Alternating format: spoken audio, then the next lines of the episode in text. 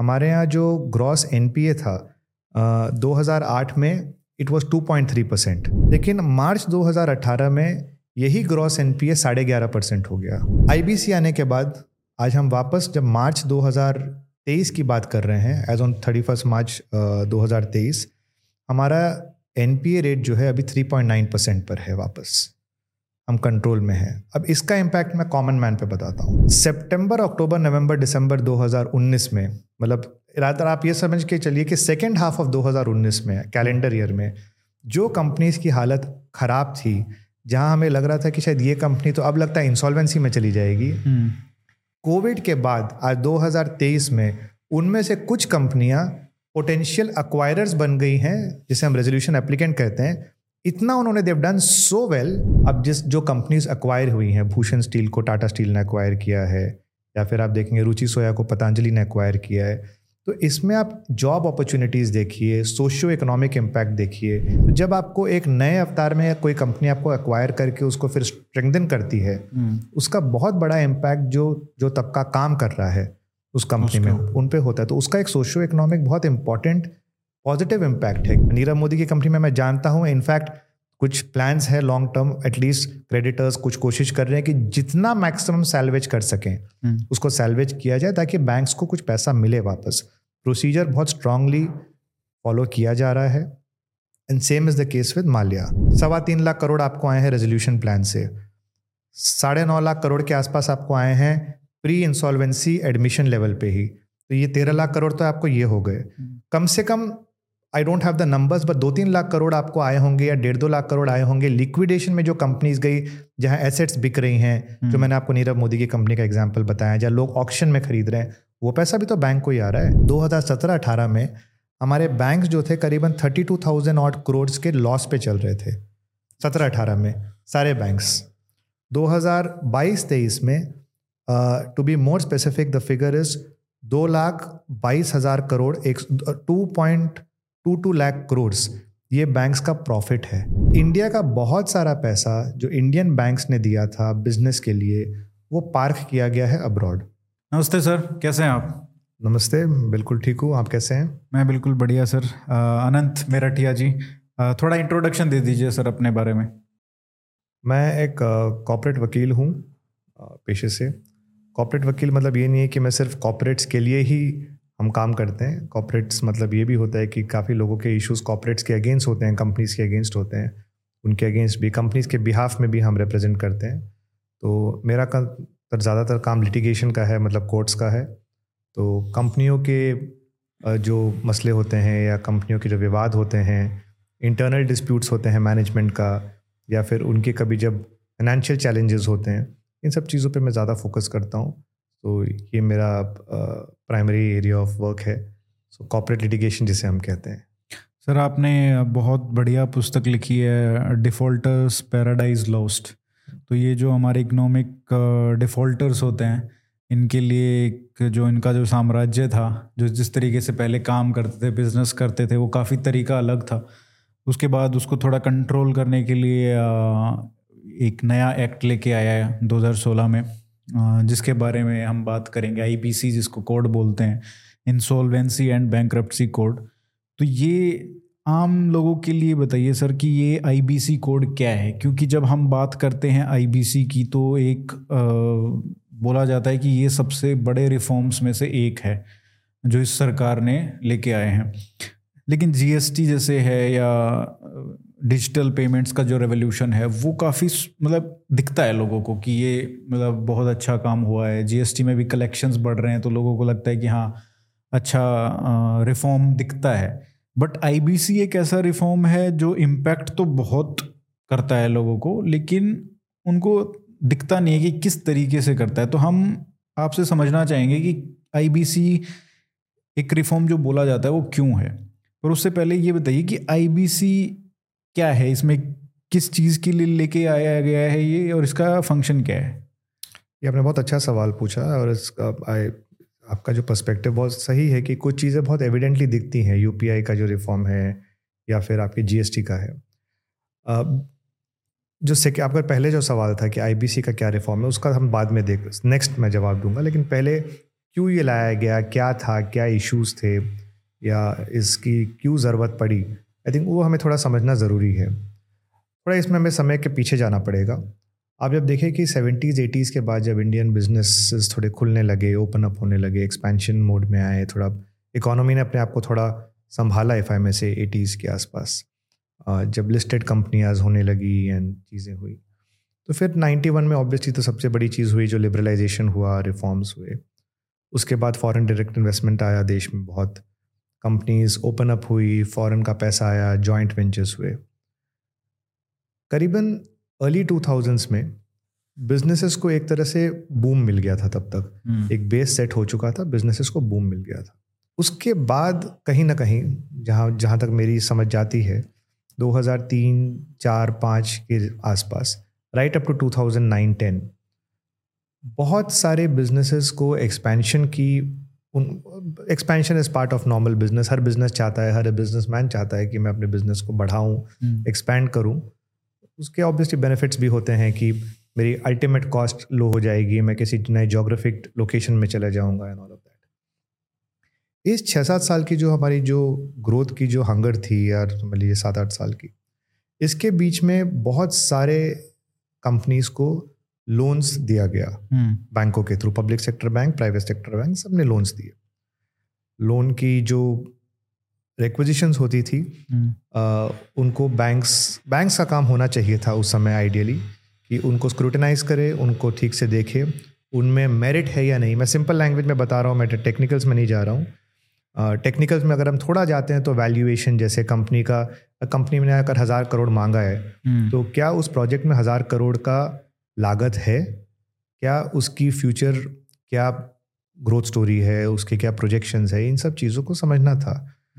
Most importantly एक bank का basic कायदा होता है, आप और मैं जब एक गाड़ी खरीदने जाते हैं, दस लाख की गाड़ी खरीदते हैं, तो बैंक हमसे कम से कम पचास पेज के सिग्नेचर्स लेता है आज भी, और वो गाड़ी को भी प्लेज करा लेता है जिसकी वैल्यू एक्चुअली दस लाख से ज़्यादा है, या जो भी गाड़ी की जो पूरी प्राइस है वो तो गाड़ी प्लेज्ड है। और अगर आप आधा चुका के भी अगर डिफ़ॉल्ट होती है तो बैंक गाड़ी उठा के ले जाती है। ये आई थिंक कॉमन है, ये ये कॉमन आप लोग समझ पाएंगे इस एग्जाम्पल को। अब इसको आप लेके जाइए कॉर्पोरेट के कॉन्टेक्स्ट में, वही दो हज़ार चार पाँच के कॉन्टेक्स्ट में, अगर हज़ार करोड़ का लोन दिया गया तो क्या बैंक ने हज़ार करोड़ की कोलैटरल रखी, या उससे ज़्यादा की कोलैटरल रखनी चाहिए थी कि अगर कल खुदा ना खास्ते कुछ उन्नीस इक्कीस हो जाता है तो हम किस चीज़ से अपने पैसे को रिकवर करेंगे।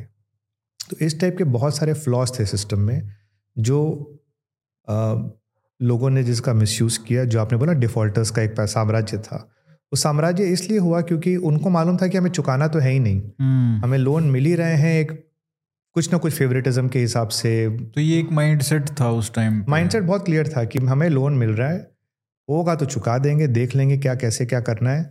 और जितने की ज़रूरत थी, अगर हज़ार करोड़ का जो मैं एग्जाम्पल बोल रहा हूँ, अगर एप्लीकेशन लगी है तो हो सकता है एक्चुअल रिक्वायरमेंट तीन से चार सौ करोड़ ही होगी, या हो सकता है पाँच सौ करोड़ हो, या फिर कई बार ये भी होता है कि हज़ार करोड़ की रिक्वायरमेंट है, आपको हज़ार करोड़ सैंक्शन हो गए, लेकिन आपने प्रोजेक्ट में लगाया पाँच सौ करोड़, बाकी पाँच सौ करोड़ आपने या तो, जिसको अगर सिंपल लैंग्वेज में अगर हम कहें तो आप कोई बड़ा सट्टा खेल गए बिजनेस में, आपने कुछ फॉरवर्ड ट्रेडिंग कर ली, कुछ वैसा अपने अपने एक्सपोजर से ऊपर लेवल से ऊपर एक्सपोजर कर दिया कुछ। ये तो इलीगल होगा ना, मतलब अगर वैसे देखा जाए कि अगर आप जिस चीज़ के लिए लोन ले रहे हो अगर उसमें नहीं लगा के डाइवर्ट कर रहे हो फंड्स को, तो ये इट इज़ इलीगल। बिल्कुल इलीगल है, और इसके बहुत सारे केसेस अब चल रहे हैं कि diversion of monies taken for a particular purpose और उसको यूज़ किसी और पर्पस के लिए किया गया।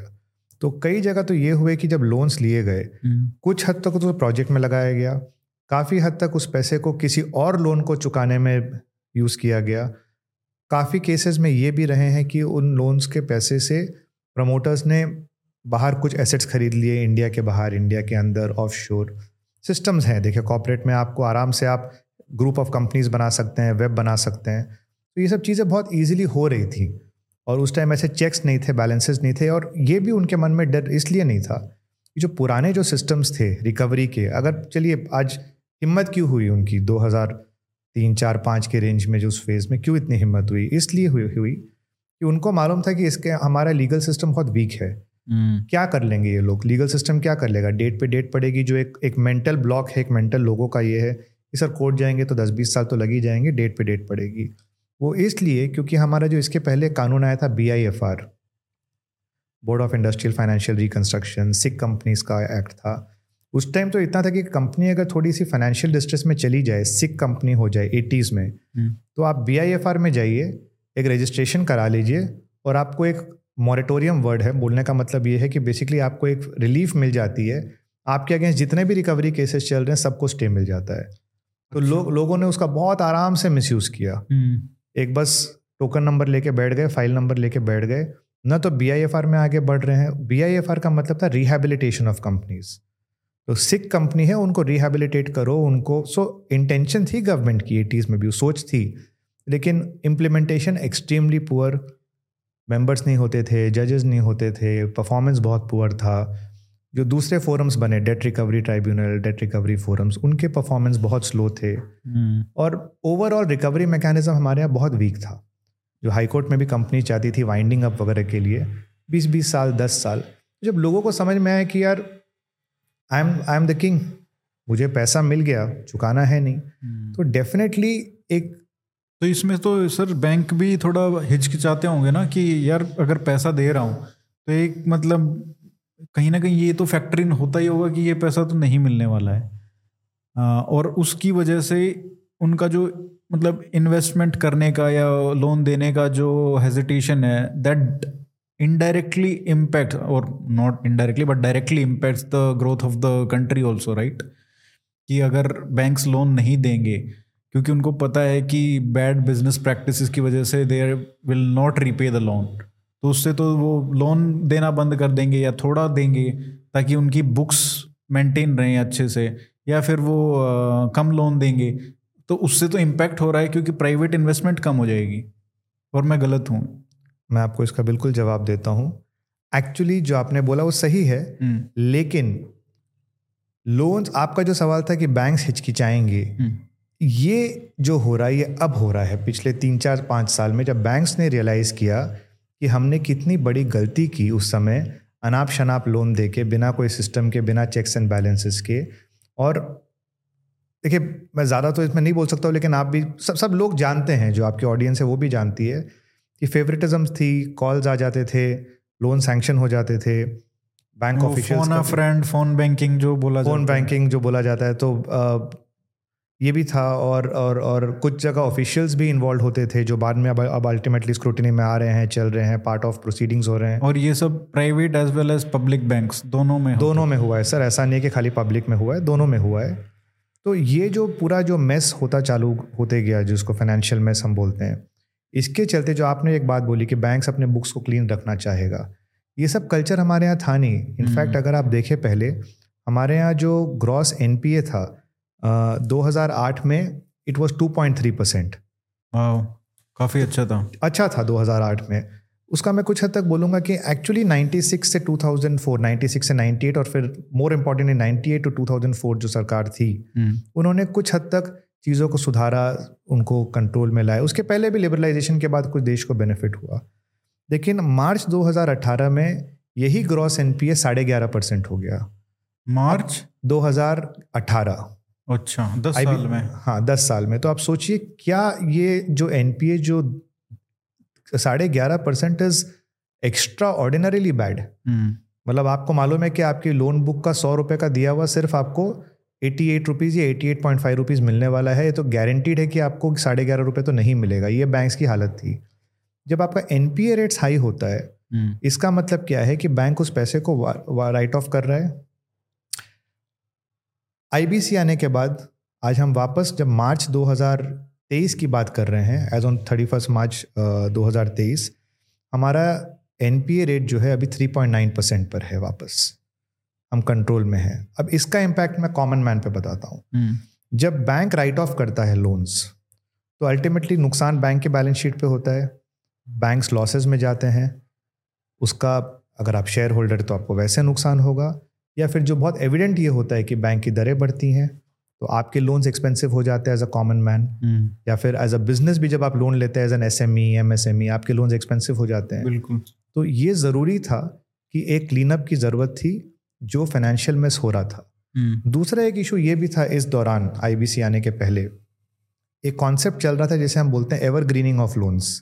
बैंक को मालूम है कि अल्टीमेटली ये कंपनी अब अब इसमें कोई उतनी दम नहीं है, हमने गलती कर दी दो हज़ार पाँच, छह, सात, आठ में लोन दिया। चलिए मैं उनको दो हज़ार आठ का फाइनेंशियल क्राइसिस जो आया था उसका बेनिफिट ऑफ डाउट कुछ कंपनीज को आप दे सकते हैं। दो हज़ार आठ नौ में फाइनेंशियल क्राइसिस आया था, उसके चलते कुछ कंपनीज ने हिट ली है, लेकिन ये भी बोलना गलत होगा कि that is the only reason या उसके अंदर आप शेल्टर ले लीजिए, क्योंकि दो हज़ार आठ नौ के क्राइसिस में इंडिया पे उतना इम्पैक्ट नहीं पड़ा था जितना वेस्टर्न वर्ल्ड पे था। अच्छा। दो हज़ार आठ में मैं सिंगापुर में रहता था तो मुझे एग्जैक्टली exactly मालूम है कि सिंगापुर में कैसे लोग रोज जॉब्स खो रहे थे और क्या हो रहा था। सो so, मैं खुद उस पार्ट का एक एक यू नो एक हिस्सा था उस इस इकोसिस्टम का, लेकिन इंडिया में उतना इम्पैक्ट नहीं था। हमारी इकोनॉमी शुरू से ही एक रीजनेबल लेवल पे सेल्फ सफिशिएंट रही है। अब तो खैर बहुत बेटर हो गई है पिछले नौ साल में। आप देख रहे हैं कि यूक्रेन और इन वॉर्स में हमारा उतना इम्पैक्ट नहीं पड़ रहा है, we are still growing strong. तो ये इशूज़ थे। और एवरग्रीनिंग में क्या होता था, बैंक को मालूम है कि इकतीस मार्च को मुझे अपनी बैलेंस शीट क्लीन रखनी है, तो उन्होंने लोन थोड़ा और सैंक्शन कर दिया, इंटरेस्ट को टेक केयर कर लिया, तो ताकि प्रमोटर ने इंटरेस्ट वापस दे दिया उसी पैसे से, ताकि बैंक के बैलेंस शीट पे क्लीन रह रहा है लोन। लेकिन अल्टीमेटली आप क्या कर रहे हैं, आप उस प्रॉब्लम को बलून कर रहे हैं बलून कर रहे हैं उसको कभी ना कभी तो उस बबल को बस्ट करना ही है। सही बात। तो इसलिए एक ऐसे कानून की ज़रूरत थी जो डिफिकल्ट हो, टफ हो, रिफॉर्मिस्ट हो। देखिए रिफॉर्म आप किसको बोलते हैं, आप अगर आप इसको बोल सकते थे it is another law which is making things progressive या वैसा कुछ।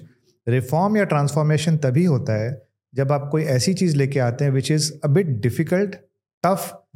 कुछ मैं मानता हूँ उसके कोलैटरल डैमेजेस हम वो भी डिस्कस करेंगे, लेकिन हाँ इसकी ज़रूरत थी। If not for this law, मेरा ये बिलीफ है कि शायद हमारी इकोनॉमी एक बहुत ही ख़राब स्थिति में होती, जैसे और कुछ हमारे नेबर देश की आज इकोनॉमीज़ हैं। और ख़ासकर उस कॉन्टेक्स्ट में जब समझें कि दो साल हमने कोविड में जितना इकोनॉमिक इम्पैक्ट ख़राब हुआ उसके कॉन्टेक्स्ट में देखें तो आज अगर हम जैसे जो इन्फ्लेशन हो रहा है और वो सारी प्रॉब्लम्स जो वेस्ट कंट्रीज़ में, कुछ कंट्रीज़ में बहुत ख़राब सिचुएशन है, हम शायद वहीं पे होते आज अगर ये बैंक क्लीनअप जो दस साल का प्रोसेस है वो शुरू ना हुआ होता, तो हम उनसे भी ख़राब स्थिति में होते सर। इसलिए मैं आपको बता रहा हूँ कि दो हज़ार चौदह में जब ये ये सरकार आई, मोरलेस हम उस टाइम फ्रेजाइल फाइव इकोनॉमीज़ में थे। आज हम आइडियल टॉप फाइव में आ रहे आ, आ चुके हैं नौ साल में। और इन्फ्लेशन, हाँ we would have been very badly hit. GDP की हमारी ग्रोथ रेट सस्टेन्ड है, हमारे बिजनेसेस अच्छे चल रहे हैं, एम्प्लॉय ठीक है। आप देर आर सर्टन पैरामीटर्स जहाँ हमेशा एक डिबेट चलती है, unemployment versus employment and this and that, उस पर हम नहीं जा रहे, हम प्योर इकोनॉमिक इशूज़ पे बात कर रहे हैं। Definitely we are much better. आप देखिए इकोनॉमी रेजिलियंट है। मैं आपको ग्राउंड लेवल पे बताता हूँ,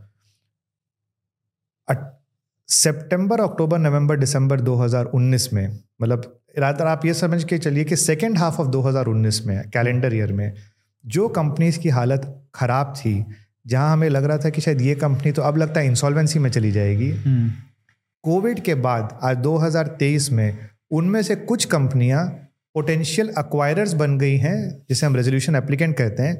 इतना उन्होंने देव डन सो वेल कि आज उन्होंने अपने ये भी क्लीन अप कर दिया है, पुराना नुकसान भी, ठीक है वो सेक्टोरल है, कुछ कुछ सेक्टर्स में ये बेनिफिट आया है कि they have become they are doing so well. Steel की कंपनियां हैं, they are today doing so well that they are acquiring companies. So ये हमने सोचा भी नहीं था।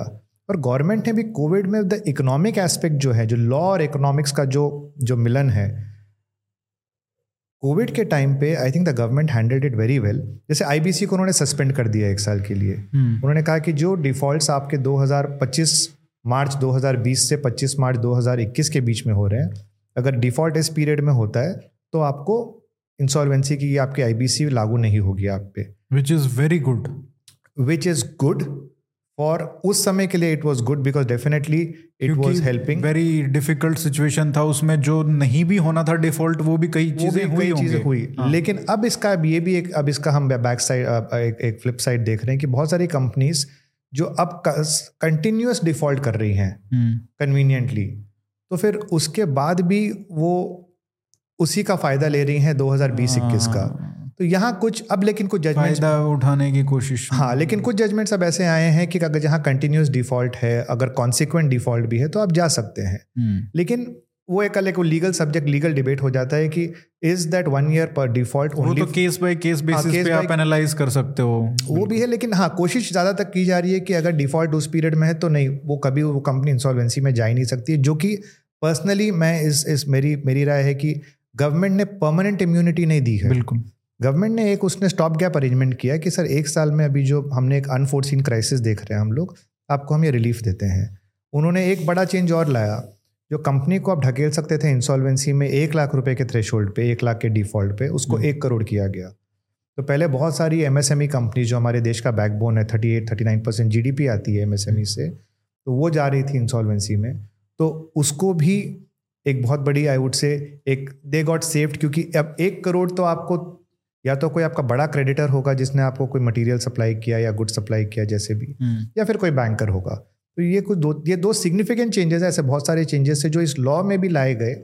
So time to time government ने इस लॉ को बहुत इवॉल्व हुआ है। आई मीन गवर्नमेंट ने भी चेंजेस लाए हैं, कंटिन्यूस प्रोसेस है ये कंटिन्यूस प्रोसेस है अमेंडमेंट्स आ रहे हैं, सुप्रीम कोर्ट बहुत सारी चीज़ों में क्लैरिटी दे रहा है, टाइम एंड अगेन चीज़ों को किया जा रहा है। तो इट इज़ अ रिफॉर्म जो आपको, जब आप बोल रहे हैं कि इससे इस, ये दिखता क्यों नहीं है, मैं आपको बताता हूँ इसमें इस कहाँ दिख सकता है।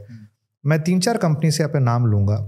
आप जेपी इंफ्रा देख लीजिए, बीस हज़ार होम बायर्स को अल्टीमेटली एक होप है कि एक रेजोल्यूशन प्लान अप्रूव हुआ है, उनको उनके घर मिलेंगे, तीन साल में मिलेंगे, चार साल में मिलेंगे, जो भी रेजोल्यू जो भी प्लान जो बना है, जो जिसका मोहर लगाई है जो कोर्ट ने, जिसे हम एनसीएलटी कहते हैं, तो उसके हिसाब से उनको वो बेनिफिट मिलेगा, उनको वो घर मिलेंगे। मैं नहीं बोल रहा हूँ कि होम बायर्स के लिए insolvency is the ideal mechanism या उसमें करना चाहिए, उसके अपने प्रोज एंड बहुत सारे कॉन्स हैं। स्पेशली जैसे कुछ सेक्टर्स में होता है ना कि लैंड ओनर कोई और है, लीज लैंड है, गवर्नमेंट लैंड है, वो एक कॉम्प्लेक्सिटी है। लेकिन बेनिफिट बीस हज़ार लोगों को उनके घर मिलने की एटलीस्ट आशा है, क्योंकि उसके पहले कोई क्लैरिटी नहीं थी क्या होने वाला है। फिर आप देखिए फॉर एग्जाम्पल, अब जिस जो कंपनीज़ एक्वायर हुई हैं, भूषण स्टील को टाटा स्टील ने एक्वायर किया है, या फिर आप देखेंगे रुचि सोया को पतंजलि ने एक्वायर किया है, तो इसमें आप जॉब अपॉर्चुनिटीज़ देखिए, सोशियो इकोनॉमिक इम्पैक्ट देखिए। कंपनीज जो बंद होने के कगार पे थी, जिनके मैनेजमेंट्स देखिए, जब मैनेजमेंट पे तीन हज़ार पाँच हज़ार दस हज़ार करोड़ का लोन होता है, तो ये बात बहुत ओपनली पब्लिक या मीडिया में शायद नहीं आती है, लेकिन फिर एम्प्लॉयज़ की सैलरीज डिलेड होने लग जाती है। जो मैनेजमेंट लेवल एम्प्लॉयज़ हैं, जो एकदम नीचे लेवल पर काम कर रहे हैं, उनको भी डिलेड पेमेंट्स मिलते हैं, रिड्यूस पेमेंट्स मिलते हैं। तो जब आपको एक नए अवतार में कोई कंपनी आपको एक्वायर करके उसको फिर स्ट्रेंथन करती है, उसका बहुत बड़ा इम्पैक्ट जो जो तबका काम कर रहा है उस कंपनी में उन पे होता है। तो उसका एक सोशियो इकोनॉमिक बहुत इम्पॉर्टेंट पॉजिटिव इम्पैक्ट है कि फिर पीपल फील मोर सिक्योर कि हाँ नहीं ठीक है, मेरी जॉब भी बची, मैं इस कंपनी में एम्प्लॉयड भी हूँ, और ऐसी बहुत सारी चीज़ें हैं। तो थोड़ा सा प्री टू थाउजेंड सिक्सटीन कुछ एग्जांपल्स के थ्रू, क्योंकि वो थोड़ा ज़्यादा आसान रहता है लोगों के लिए समझना, कुछ एग्जांपल्स आप दे सकें। जैसे भूषण स्टील का बहुत बड़ा एक वो था, और नीरव मोदी का केस आया था, उसे उसके माल्या का भी केस था। तो ये कुछ एग्जांपल्स आप समझा सकते हैं लोगों को कि एग्जैक्टली केस में हुआ क्या था, कि कहाँ पे दिक्कत आई थी। फिर हम आईबीसी के थ्रू समझेंगे कि ये अब प्रॉब्लम जो है सॉल्व हो गई है, या इस ये एस्पेक्ट सोल्व हो गया है, ये एस्पेक्ट सोल्व नहीं हुआ है। उस सेंस में थोड़ा अगर आप केस स्टडीज़ के थ्रू समझा सकें कि प्रॉब्लम्स एज अ बिजनेस को अगर स्टडी किया जाए तो क्या प्रॉब्लम्स आ रही थी। ठीक है, तो आपने जैसे नाम लिया किंगफिशर, नीरव मोदी, और एक आपने और भूषण स्टील भूषण स्टील चलो भूषण स्टील की बात करते हैं पहले। तो भूषण स्टील की जो कहानी है कि ऑफकोर्स उनका राइज था, वो जो भी they were doing very well, so एक टाइम था they were doing very well. मैं डिटेल्स में नहीं जाऊंगा क्योंकि वो फिर देखिए becomes personal on the this thing, but company के एक्सपेंशन प्लान्स के लिए कंपनी ने पैसा उधार लिया। कुछ ऐसे चेंजेस आए, कुछ रेगुलेटरी चेंजेस आए दो हज़ार आठ नौ में, कुछ क्राइसिस भी हुई। उसके बाद कंपनी का जो डेट जो था वो बढ़ता चला गया। तो एक तो कंपनी के एक्सपेंशन प्लान्स जो कंपनी ने लिए वो फेल हुआ, सो जो डेट था उसी टाइम पे अगर कुछ कंट्रोल मेजर्स किए जाते तो शायद वो अच्छा होता। लेकिन क्या होता है, बिजनेसमैन जब एक एक पर्सन एक any any business person, I am not specific to Bhushan group, but any business person जो हम अभी भी देखते हैं प्रमोटर, उसको लास्ट तक एक ये होप रहता है, जो कि एक अच्छी चीज़ भी है। hmm. ये एक बहुत डबल एज सोड है, नहीं तो आप आंट्रप्रनरशिप को मार देंगे इस देश में, उस स्पिरिट को मार देंगे। तो उनको वो होप रहती है कि नहीं, हम हम निकाल लेंगे, हम सर्वाइव कर लेंगे, हम रिवाइव कर लेंगे। तो वो उन्होंने कोशिश की कि नहीं, हम अपना मैन्युफैक्चरिंग को और बढ़ाएं, उसको चीज़ों को बेटर करें, अपनी कैपेसिटी बढ़ाएं, लेकिन वो हुआ नहीं। और फिर चालू हुआ एवरग्रीनिंग का प्रोसेस जो हमने डिस्कस किया पहले। उसको लेके अल्टीमेटली जो डेट था भूषण स्टील का, that got ballooned into thousands of crores. I think if I am not wrong, Bhushan steel का मेरे ख्याल से पचास हजार करोड़ का या साठ हजार करोड़ का कुछ डेट अल्टीमेटली हुआ। hmm. तो अब इसको आप क्या करते हैं? अब जब जब प्री इंसॉल्वेंसी की बात करें तो ये प्रॉब्लम तो थी। टिपिकल मैकेनिज्म क्या होता कि बैंक्स डीआरटी में जाते, ऑक्शन करते एसेट्स को, ये सब होता। पूरी कंपनी को अक्वायर करने का कोई कॉन्सेप्ट ऐसा था नहीं। आईबीसी अगर आप इसको निकाल दें तो या तो कोई कंपनी इसकी एक्विजिशन करती, प्राइवेट एक्विजिशन होती, वन ऑन वन डील। कोई भी प्रमोटर जनरली ये एक्सेप्ट ही नहीं करेगा कि मैं अपनी कंपनी को अपने हाथ से निकलने दूंगा।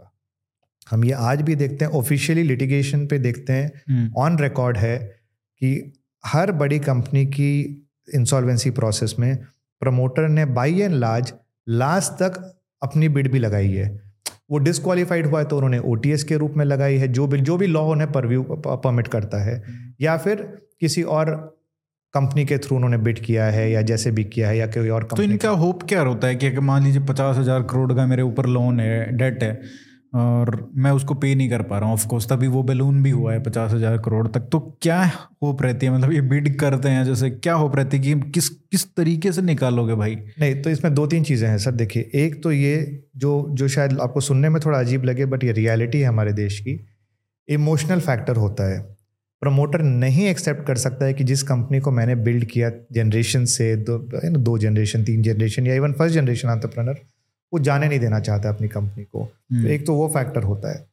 दूसरा, अगर आप देखें कि एक कहीं ना कहीं चीज़ जो उतनी डिस्कशन नहीं होती, अब डिस्कस होगी आने वाले समय में, पर्सनल गारंटीज होती हैं प्रमोटर्स की।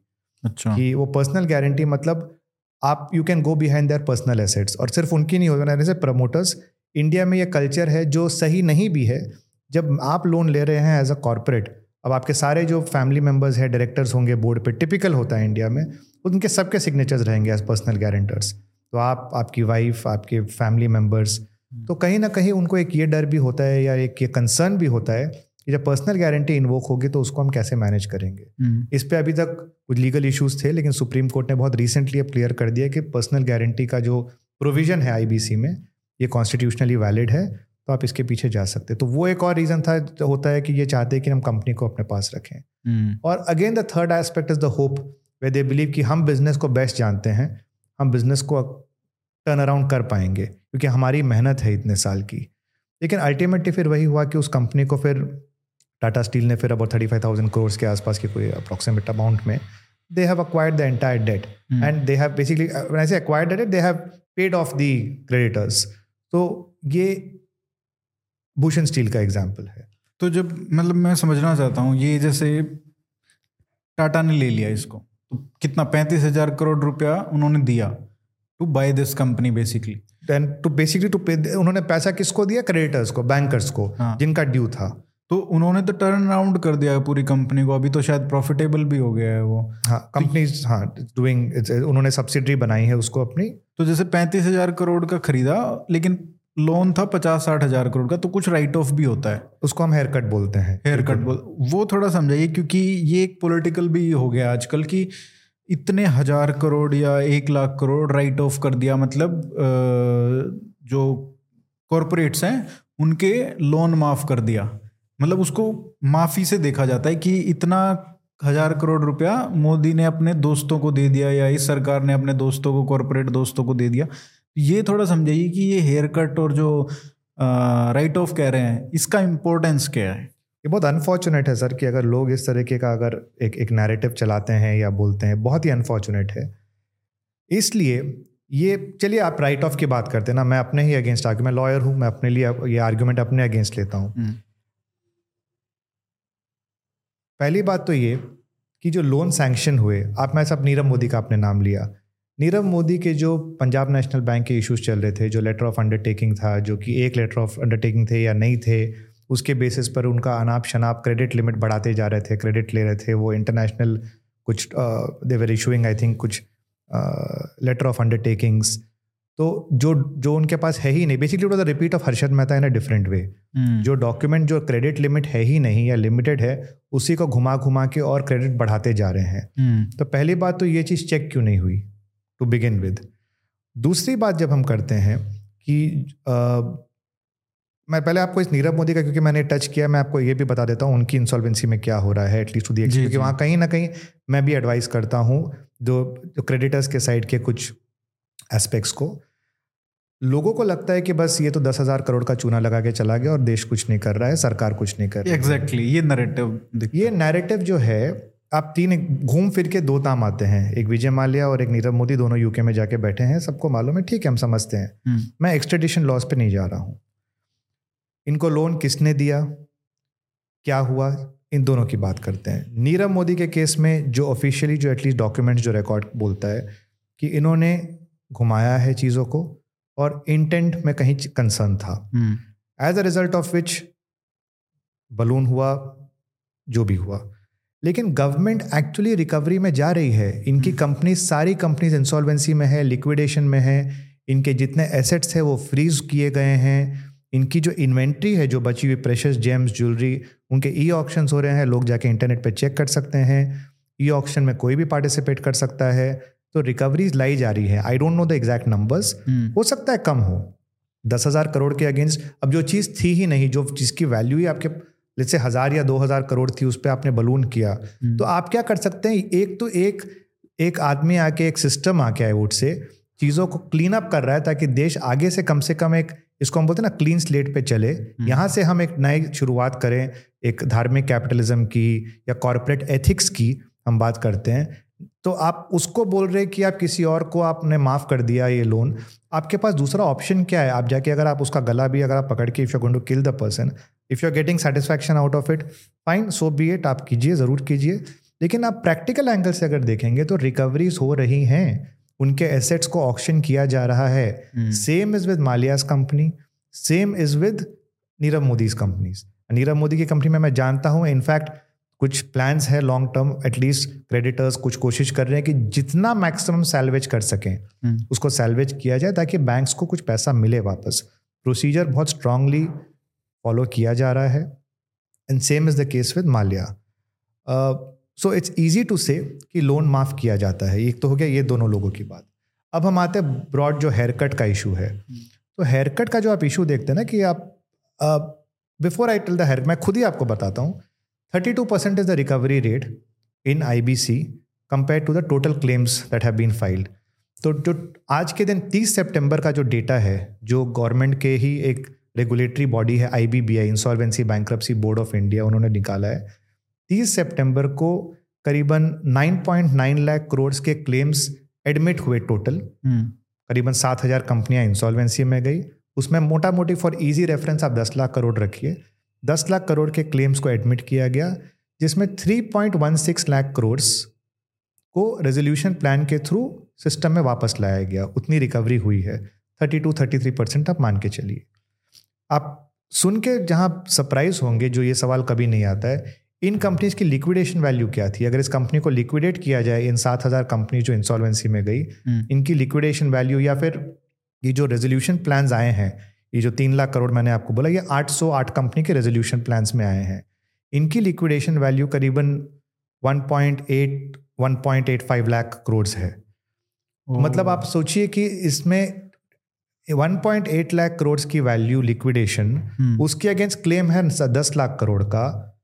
तो आप समझ सकते हैं कि कंपनी की, वही वाले जो फंडामेंटल पॉइंट पे हम जा रहे हैं कि वैल्यूएशन क्या की जाती थी, क्या बेसिस पे लोन्स दिए गए। hmm. तो आज जितना मैक्सिमम रिकवर किया जा रहा है, ये तो हो रहा है कंपनी से, and then they also go, the banks go behind the personal guarantors, the banks also go behind the corporate guarantors. तो ये प्रोसेस एक कंप्लीट नहीं हुआ है और इसमें रिकवरीज हो रही हैं प्रोसेस के through. So it will be effectively, it will be more than thirty two percent, it will be definitely. And I will also tell you this, some may agree, सम में नॉट अग्री। ये personally मेरा, ये absolutely मेरा personal uh, ये है uh, मानना है, और ये फैक्ट भी है। जब आप एक अपनी क्लेम लगाते हैं ना जो सिस्टम में, मैं again without getting into technical, insolvency professional होता है, आप बैंक हो चाहे आप क्रेडिटर हो। अगर आप क्रेडिटर हैं तो आप मैक्सिमम इंटरेस्ट विंटरेस्ट सारा जोड़ के अपना क्लेम लगाएंगे टिल द लास्ट डेट। यही अगर आप क्रेडिटर हो, आपको बाहर में आपको वो अगर बोल रहा है कंपनी इंसॉल्वेंसी में जाने के पहले, भैया आपके सौ रुपये के अगेंस्ट मैं आपको प्रिंसिपल एक बार सत्तर रुपये में देके ओटीएस में क्लियर कर रहा हूँ, एक बार में क्लियर कर रहा हूँ, एट्टी परसेंट नाइन्टी परसेंट आप मान जाएंगे। आप बोलेंगे भाई जो आ रहा है मिल जाए, better let's close it off. लेकिन जब आप प्रोसेस में जाते हैं, आपको भी मालूम है आपको मिलना बहुत कम है, तो आप उसमें टॉप अप करके हायर क्लेम फाइल करते हैं। hmm. बैंक्स भी जो करते हैं, गलत नहीं कर रहे, लीगल फ्रेमवर्क में अलाउड है, वो क्या करते हैं, पीनल इंटरेस्ट चार्जेस, इंटरेस्ट पे इंटरेस्ट, क्वार्टरली, ये वो बहुत सारी चीज़ें करते हैं। तो जो ये जो लोन का ये जो admitted claim amount of ten lakh crore है, ये this is not a real figure, this is not a real in that sense. तो अगर आप देखें ना, तो अगर आपका एक्चुअल क्लेम देखें तो जो थर्टी टू परसेंट की जो रिकवरी है, effective recovery somewhere around forty forty five percent, ये मेरा मानना है, क्योंकि थर्टी टू परसेंट तो आपको नेट मिल गया रेजोल्यूशन प्लान से। इसके बाद पर्सनल गारंटी से भी आप कुछ निकालेंगे, कुछ आप शायद कॉर्पोरेट गारंटी से भी निकालेंगे। तो there are ways like that. Similarly जो चीज़ आप लिक्विडेशन की हम बात करते हैं कि कंपनी दो हज़ार कंपनीज को लिक्विडेट कर दिया गया या बाईस सौ कंपनीज को, to be more specific two two four nine was the figure, इन कंपनीज को लिक्विडेट किया गया। कुछ कंपनी, हाँ, जब कुछ कंपनी में कुछ है ही नहीं तो आप लिक्विडेट करके बस एक प्रोसीजर फॉलो किया, कंपनी को आपने फिर फाइनली डिसॉल्व कर दिया, ख़त्म कर दिया। बट लिक्विडेशन में भी पैसा आता है। इनफैक्ट नीरव मोदी की कंपनियों को लिक्विडेशन में पैसा लाया जा रहा है। तो लिक्विडेशन में क्या होता है कि एसेट्स को ई ऑक्शन किया जाता है, या फिर डिफरेंट प्रोसीजर्स होते हैं। आप पूरी कंपनी को कोई ले सकता है, पार्ट एसेट को ले सकता है, पूरे एसेट को ले सकता है। तो वहाँ भी रिकवरी आ रही है, वो नंबर्स ऐड अभी नहीं हो रहे हैं या लोग उस पर फोकस नहीं करते हैं। तो वो भी एक बहुत बड़ा इंपॉर्टेंट एस्पेक्ट है रिकवरी का, जो कि हो रहा है। एक चीज़ और होती है स्कीम ऑफ कॉम्प्रोमाइज, जो कंपनीज एक्ट में होती थी। अब तो आप लिक्विडेशन में वो भी कर सकते हैं। देर आर फ्यू कंपनीज, मैं आपको एक कंपनी का नाम uh, मैं नाम लेने में थोड़ा सा I'm always a little hesitant। नहीं, नहीं, कोई नहीं, आप वैसे एग्जांपल दे दीजिए। हाँ, तो कुछ कंपनीज है जैसे डिस्टिलरी कंपनीज हैं या शुगर कंपनीज हैं, मैं देख रहा हूँ जहाँ स्कीम्स चल रही हैं, जहाँ हम लोग खुद इन्वॉल्व है, एडवाइस कर रहे हैं।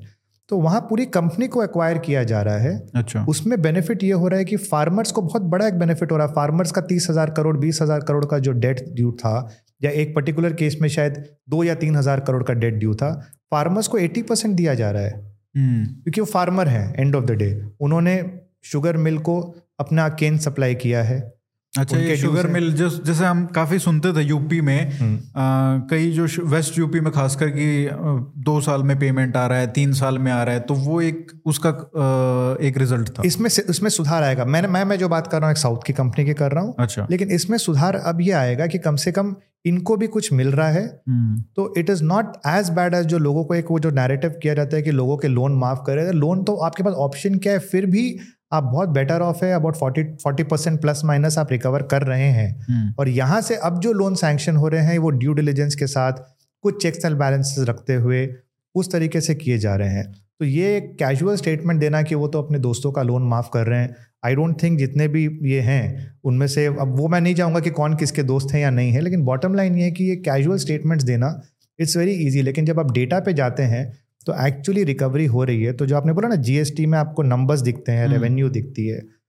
एक चीज़ जिसको जो कोई हाईलाइट कभी नहीं करता है और पता नहीं है क्यों नहीं आता है सामने, बत्तीस हज़ार के आसपास करीबन केसेस फाइल हुए एनसीएलटी में आईबीसी आने के बाद, जिसमें छब्बीस हज़ार केस बत्तीस तैंतीस हज़ार केस फाइल हुए, जिसमें छब्बीस हज़ार के आसपास पच्चीस हज़ार आठ सौ या छब्बीस हज़ार केस विड्रॉ कर लिए गए एनसीएलटी में ही, केस इंसॉल्वेंसी में एडमिट होने के पहले। अच्छा। और उसमें कितना अमाउंट का रिकवरी हुई, आप ये एक एक, एक गेस लगाइए आप। एक डेढ़ lakh crore, nine point three three lakh crore sir, pre insolvency admission. मतलब लोगों को, तो इसके मैं आपको बताता हूँ इसका मतलब क्या है। हाँ, आप एक मैं आपको इसका नेगेटिव पॉइंट पहले एक बता देता हूँ जो कि बहुत आएगा evidently. Sir, people are using this to blackmail and get the money out of me. तो भैया उसका ड्यू पैसा निकलता है, उसको तुम आज नहीं तो कल देना ही है। तो अगर तुम नहीं दे सकते तो बिजनेस मत करो। फिर don't do business at the cost of others. बिल्कुल। छब्बीस हजार एप्लीकेशंस विड्रॉ हुए हैं। इसका एक मतलब, पहला मतलब ये है कि अब प्रमोटर को लगने लगा है कि नहीं, मेरी कंपनी मेरे हाथ से एक्चुअली चली जाएगी। तो साम्राज्य जो चेंज हुआ है, माइंडसेट जो चेंज हुआ है, सबसे बड़ा प्रमोटर अब अकाउंटेबिलिटी फील करने लगा है। उसको लगने लगा है कि एक सिस्टम है जो उसके हाथ से उसकी कंपनी जा सकती है। मन में कहीं ना कहीं गलत काम करने से एक डर है। हाँ, ऐसा नहीं है कि अगर सौ करोड़ की जरूरत है दो सौ करोड़ ले लो। अब वो सौ करोड़ ही लेगा, वो और उसमें भी दो बार सोचेगा। और दूसरी बात सर, पहले बहुत बहुत कॉमन हमने देखा है, ये मैं मैंने अपने खुद के एक्सपीरियंस से बता रहा हूँ। दो हज़ार पाँच से दो हज़ार पंद्रह सोलह जो हमने देखा है, जब कोई क्रेडिटर जाता था कुछ अपना रिकवरी मांगने, बैंक जाते थे, बहुत सारे, और मैं ये नहीं देखिए मैं ये भी नहीं बोल रहा कि सारे प्रमोटर्स गलत हैं, in fact majority I would say situation के मारे हुए हैं, एक्सटर्नल सिचुएशंस के मारे हुए हैं, वो भी है, लेकिन एक एक इम्पॉर्टेंट रेशियो ऐसा भी है जो इंटेंशनली ये चीज़ें करती थी करते थे उनका एक ये होता था, अच्छा कोर्ट में जाओगे ना रिकवरी के अगेंस्ट, जाओ, डर क्या है हमें, तुमको कोर्ट में जाना है, जाओ, जो करना है करो, हम हैंडल कर लेंगे, दस साल पाँच साल तो तुमको कोर्ट में ही खींच लेंगे, वो एक मेंटल स्टेट था, ये this is part of public discourse, ये मैं नहीं बोल रहा हूँ। और अब आज ये आज ये छब्बीस हजार एप्लीकेशन अगर विड्रॉ हुए हैं और इसमें सेटलमेंट साढ़े नौ लाख करोड़ का आया है, इसका मतलब ये प्रमोटर को मालूम है कि हम ये पैसा भैया दे के निकल जाएं पहले ही, rather than running the company into the insolvency process जहां मेरी company opens up to be acquired by anybody. तो अगर आप अब आप नंबर्स देखिए, सवा तीन लाख करोड़ आपको आए हैं रेजोल्यूशन प्लान से, साढ़े नौ लाख करोड़ के आसपास आपको आए हैं प्री इंसॉल्वेंसी एडमिशन लेवल पे ही, तो ये तेरह लाख करोड़ तो आपको ये हो गए, कम से कम I don't have the numbers but दो तीन लाख करोड़ आपको आए होंगे या डेढ़ दो लाख करोड़ आए होंगे लिक्विडेशन में, जो कंपनीज गई जहां एसेट्स बिक रही हैं, जो मैंने आपको नीरव मोदी की कंपनी का एग्जांपल बताया, जहां लोग ऑक्शन में खरीद रहे हैं, वो पैसा भी तो बैंक को ही आ रहा है। तो अगर आप मोस्ट कंजर्वेटिव लेवल पे भी लें तो तेरह चौदह लाख करोड़ रुपए का आपको इसमें कहीं ना कहीं पैसा सिस्टम में वापस आया है। तो आप इसको खाली एक हेयरकट का एक मापदंड से देख रहे हैं, जो कि वो वो फिनो वो वो मापदंड ही गलत है। और IBC is not about recovery, यही तो सुप्रीम कोर्ट ने बोला है, मल्टीपल टाइम्स बोला है, आईबीसी के प्रियम्बल में है, this law is to revive companies, rehabilitate, promote entrepreneurship, जो आपने बोला, लेकिन एंटरप्रेन्योरशिप होने चाहिए एट द कॉस्ट ऑफ, आप अपने दम पे बिजनेस कीजिए, hmm. अपने पैसे से कीजिए, या फिर आप जिसका पैसा लेते हैं इतना कॉन्फिडेंस रखिए कि आपके बिजनेस प्रैक्टिसेस से दूसरे का नुकसान नहीं हो।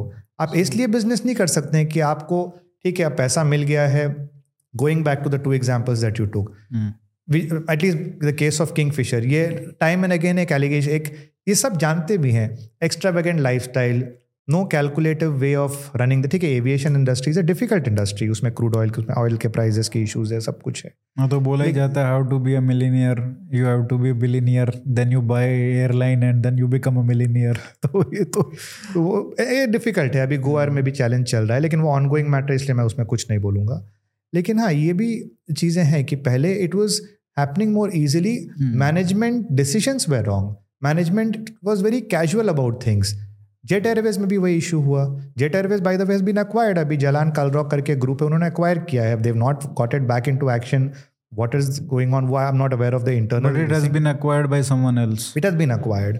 तो end of the day, and aviation not the only industry, आप स्टील की बात कीजिए, स्टील में अगर आप देखें बहुत एक्टिविटी हो रही है, बहुत सारे और में हो रही है activities where companies are getting acquired, SME companies are getting acquired. तो इसका जो ये बोलना ना इजीली कि माफ कर रहे हैं लोन, हाँ माफ़ी करना पड़ रहा है।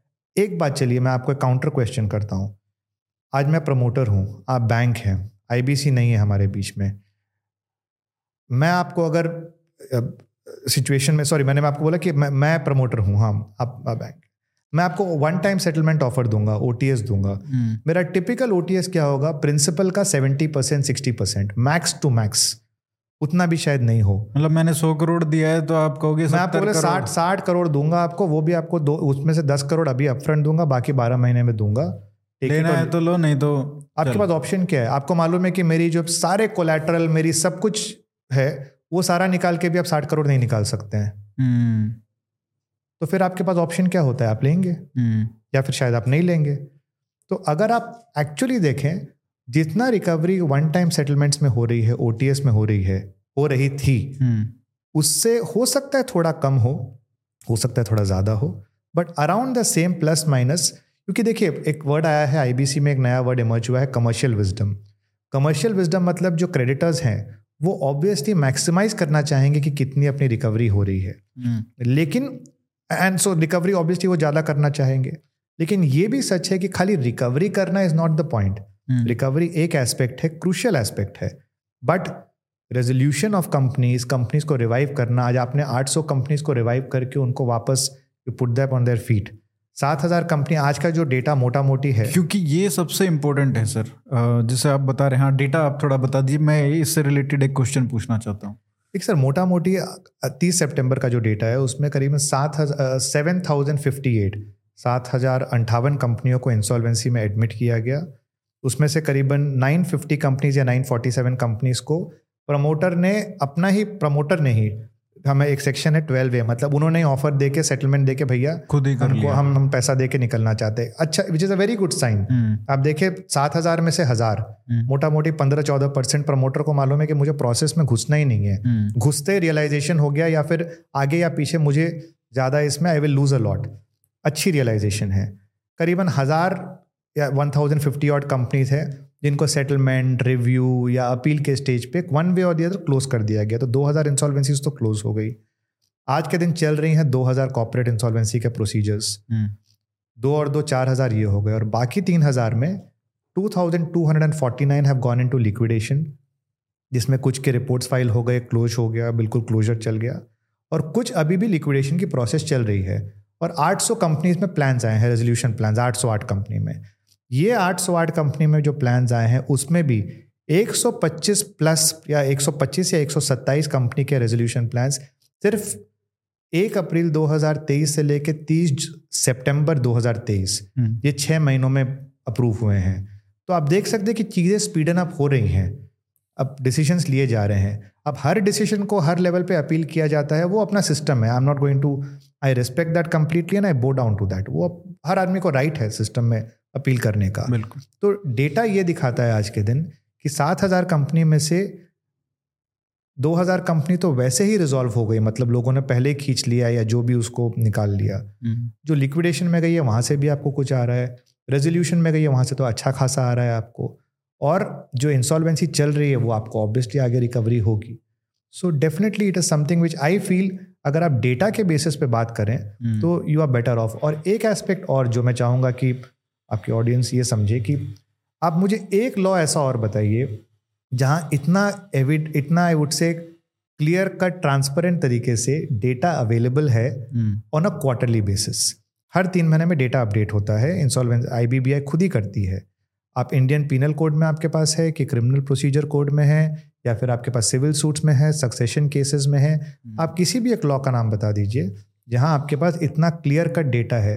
क्या होता है जब आपके पास डेटा होता है आप उसको क्रिटिसाइज भी कर सकते हैं, एनालाइज भी कर सकते हैं और इम्प्रूवमेंट की स्कोप डेफिनेटली है, हम उसे इम्प्रूव करना चाहेंगे। लेकिन डेटा है इसका मतलब सिर्फ ये नहीं है कि आप खाली ये बोले कि नहीं ये खराब है खराब है। इसी के पहले जो वाइंडिंग अप की रेजिम्स थी और पहले के क्या रिकवरी रेट्स थे आप वो निकाल के देखिए, थोड़ा सा डिग डाउन अगर जब आप करेंगे, मैंने थोड़ा सा स्टडी किया उस पर, द डेटा वॉज पुअर और ट्रांसपेरेंसी नहीं थी, मालूम नहीं था हो क्या रहा है। यहाँ कम से कम मालूम तो है आपको। तो बोलना इजी है लेकिन अगर आप जब देखें तो ये बहुत इट्स नॉट एज एक स्टेटमेंट देना कि लोन माफ़ कर रहे हैं ये लोग, पहले लोन क्यों दिए गए, वो पूरे इनिशियल फाउंडेशनल प्रॉब्लम कहाँ थी, क्या प्रॉब्लम्स हुई और फिर ये तो वही हो गया ना कि मतलब आप पहले चोरी करके भाग गए, उसके बाद एस एच ओ बदल गया और जिस एस एच ओ ने पकड़ा और जिससे मान लो उसने सौ रुपये लेके भागा था वो पचास रुपये उसने रिकवर कर लिए और जिसके लेके भागा था उसको दे दिए और फिर आप उस जो नए एस एच ओ आया है उसको आप ब्लेम कर रहे हो कि भाई तुम तुमने अपने दोस्त के माफ़ कर दिए क्रिमिनल के। ये तो वही बात हो गई, ये वही वही वही बात है। बिल्कुल, बहुत बहुत सिंपल तरीके से आपने बहुत एक अच्छे तरीके से समझाया है कि ये वही बात है कि और, और इसमें देखिए जो आप कह रहे थे डेटा बता रहे थे कि इतनी सारी कंपनीज का रिवाइवल हुआ है, वही तो चाहिए, वो सबसे इम्पोर्टेंट पार्ट है क्योंकि you have to keep the economy running. और ये सब लोग जो हैं जो एसेट्स बने हुए हैं और द इयर्स जो बिजनेसेस हैं, these are the drivers of the economy. You can't just liquidate and focus on that only, revival is the key. तो वो तो बहुत ज़रूरी है कि इकोनॉमी की वाइब्रेंसी के लिए बेशक आपको प्रमोटर चेंज करना पड़े, मैनेजमेंट चेंज करना पड़े, but the business has to keep running. Absolutely, business has to run economy में, क्योंकि देखिए इसमें क्या इसमें स्पाइरल इफेक्ट होता है। अगर आपकी कंपनी ने आपने एक कंपनी को बचा लिया, क्रेडिटर्स को इसमें इसमें एक लॉ में एक मैं आपको इसमें माइनस पॉइंट भी बताता हूँ। इन ऑल फेयरनेस जो ट्रेड क्रेडिटर है उसको मोटा मोटी कुछ मिलता नहीं है, उसको दो चार पाँच परसेंट मिलता है जो कि बहुत एक उनके लिए तकलीफ देह चीज़ है। टाइम एंड अगेन रिक्वेजिशंस जारी हैं गवर्नमेंट को कि आप कंसिडर कीजिए कि उनके लिए कुछ कैसे कुछ बेटर किया जा सकता है या उनको एक मिनिमम कुछ परसेंटेज दिया जा सकता है, वो गवर्नमेंट डिसाइड करेगी, वो एक पॉलिसी मैटर है। लेकिन जो आप जो बात बोल रहे हैं कि हाँ बिजनेस को रिवाइव करना, उनको कम से कम ये तो होप है, आज शायद मुझे कमती मिले लेकिन बिजनेस कंटिन्यूड रहेगा तो मैं शायद इस कंपनी के साथ आगे जाके अगले दो तीन साल में और कमा के अपना लॉस कुछ हद तक रिकवर कर लूँगा, एम्प्लॉयमेंट रहेगी, जॉब्स रहेंगी। और एक चीज़ इम्पॉर्टेंट ये भी हमें एक्सेप्ट करना होगा, there is something called graceful exit. अगर आप कंपनी आपकी फेल हो जाती है, आप कोई कारण से आपने किया, आप एक कॉन्सेप्ट लेके आए, नहीं चला, टेक्नोलॉजी हो कुछ भी हो नहीं चला, आई थिंक एक ईज़ ऑफ एग्जिट एक टर्म यूज़ की जाती है कभी कभी आईबीसी में, वो भी इम्पॉर्टेंट है कि आप ग्रेसफुली किसी को बाहर निकलने दें सिस्टम से। hmm. वो नहीं कर सकता है बिजनेस और दैट बिजनेस हैज़ फेल्ड, उसको आप लेके ज़बरदस्ती यू नो खींचते जाएं खींचते जाएं नहीं हम उसको करेंगे, we will do something about it, तो फिर नॉट, तो वही वही माइंडसेट तो अब चेंज करना है कि अगली जनरेशन का जो प्रमोटर होगा या एक एक एंटरप्रेन्योर होगा उसको ये मालूम होना चाहिए कि यहाँ मैंने शुरुआत की, ये मेरा ग्रोथ है, मेरा अगर डाउनफॉल है, मेरा डाउनफॉल की सस्टेनेबिलिटी पॉइंट क्या है, मैं कहाँ तक एक्सेप्ट कर सकता हूँ। तीन साल अगर कंटिन्यूसली मेरी कंपनी बैलेंस शीट लॉस पे आ रही है या चार साल, should I quit, should I exit, should I call in for the insolvency process myself, मैं क्या करूँ, मैं मैं हाथ उठाने के हिसाब से कैसे करूँ ताकि मैं फेयर तरीके से काम कर सकूँ। ये अगले जनरेशन तक आएगा, इसका फर्क दस पंद्रह साल आगे तक आएगा आपको, ये आज आपको आज नहीं दिखेगा। लेकिन पहले क्या हो रहा था कि मेरी बैलेंस शीट माइनस जाए जा रही है दो चार पाँच आठ साल, लेकिन वही मैं एवरग्रीनिंग कर रहा हूँ, मैं बलूनिंग कर रहा हूँ, क्योंकि मुझे मालूम है कि कुछ ना कुछ तो मुझे आके बचा ही लेगा, सिस्टम ऐसा है। तो IBC is more of a shock to people जो जिन्होंने एक्सपेक्ट नहीं किया था कि कुछ आके उनको हिट करेगा इस तरीके से, जो डिफॉल्ट्स बहुत कन्वीनियंटली कर रहे थे। और जो इसमें ये भी है ना कि आप एक आपने एक ऐसा सिस्टम बना दिया जहाँ पे जो बैड फेथ प्लेयर्स, जैसे आपने बताया कि जो बार बार एवरग्रीन करके कर, काम चलाते रहते थे, उनमें आपने ये भी है कि it's a evolutionary thing now in business also, कि जो भी खराब एक्टर है, जो खराब बिजनेसमैन है, वो भी निकल जा रहा है ना सिस्टम से। तो as a ecosystem also in the economy, वो भी बिजनेसमैन भी मतलब बेटर क्वालिटी के बिजनेसमैन रिइंफोर्स हो रहे हैं बार बार, जो बैड एक्टर्स हैं they are exiting now hundred and one percent. देखिए मैं मैं बहुत बड़ा बिलीवर हूँ कि इंडिया का जो हम बोलते हैं ना अमृतकाल की तरफ हम जा रहे हैं, आने वाले पच्चीस साल में बहुत आगे जाएंगे, I am a strong believer of that. India की जो फाइव ट्रिलियन इकोनॉमी का है, four trillion we have already crossed. So इन सब चीज़ों को देखते हुए जैसा आपने बोला कि ये फिल्ट्रेशन प्रोसेस जो है वो ऑटोमेटिक हो जाएगा कि जो जेन्युइन इंटेंशनल प्रमोटर्स या एंटरप्रेन्योर्स या बिजनेस रहेगी वो सस्टेन करेंगे, बाकियों का सस्टेन करना मुश्किल हो जाएगा। और सिस्टम वैसा ही होना चाहिए। तो फिर तो फिर अगर वो सिस्टम वैसा नहीं है तो फिर जो मेहनत कर रहे हैं, जेन्युइनली मेरिट पे काम कर रहे हैं और वो डिफ़िकल्टी फेस कर रहे हैं, उनमें और जो इंटेंशनली कुछ गलत कर रहे हैं उनमें फिर डिफरेंस क्या हुआ? फिर क्या इंसेंटिव दे रहे हैं जो आप जेन्युइन काम कर रहे हैं उनको? उनको कुछ इंसेंटिव तो होना चाहिए ना। तो ये समय लगेगा, इस इसका जो इम्पैक्ट आने पे मेंटल माइंडसेट चेंज होने में प्रेजेंट जनरेशन में मुश्किल है। लॉज हार्डली छः साल पुराना है, छः साल में बहुत सारे बदलाव आए हैं, लोगों ने देखा है, लेकिन लोगों को ऐसे झटके भी मिले और, और ये तो इम्प्रूवमेंट होता ही रहेगा, कुछ इम्प्रूवमेंट होगा। और ये मैंने as I told you it's a very fine balance ना, रिवाइवल एंड लिक्विडेशन। हाँ, इसको आपको वो काफ़ी अच्छे फाइन बैलेंस से चलाना पड़ेगा, क्योंकि आप किसी भी डायरेक्शन में टिल्ट नहीं कर सकते हो। Justice has to be done and you have to take care of the economy and you have to incentivise. आपको इंसेंटिवाइज तो करना है ना, जो बिजनेसमैन है, जो अच्छा बिजनेस चलाना जानता है, बेसिकली वो आपको इंसेंटिवाइज करना है कि भाई वो सिस्टम में रहे, क्योंकि रिस्क टेकर्स तो वही लोग हैं। Everybody can't be a risk takers. वो एक मतलब ऐसा कंस्टिट्यूएंसी है जो एक किसी भी कंट्री के लिए बहुत ही प्रेशियस है। You want to incentivise those people and dish incentivise the bad faith actors.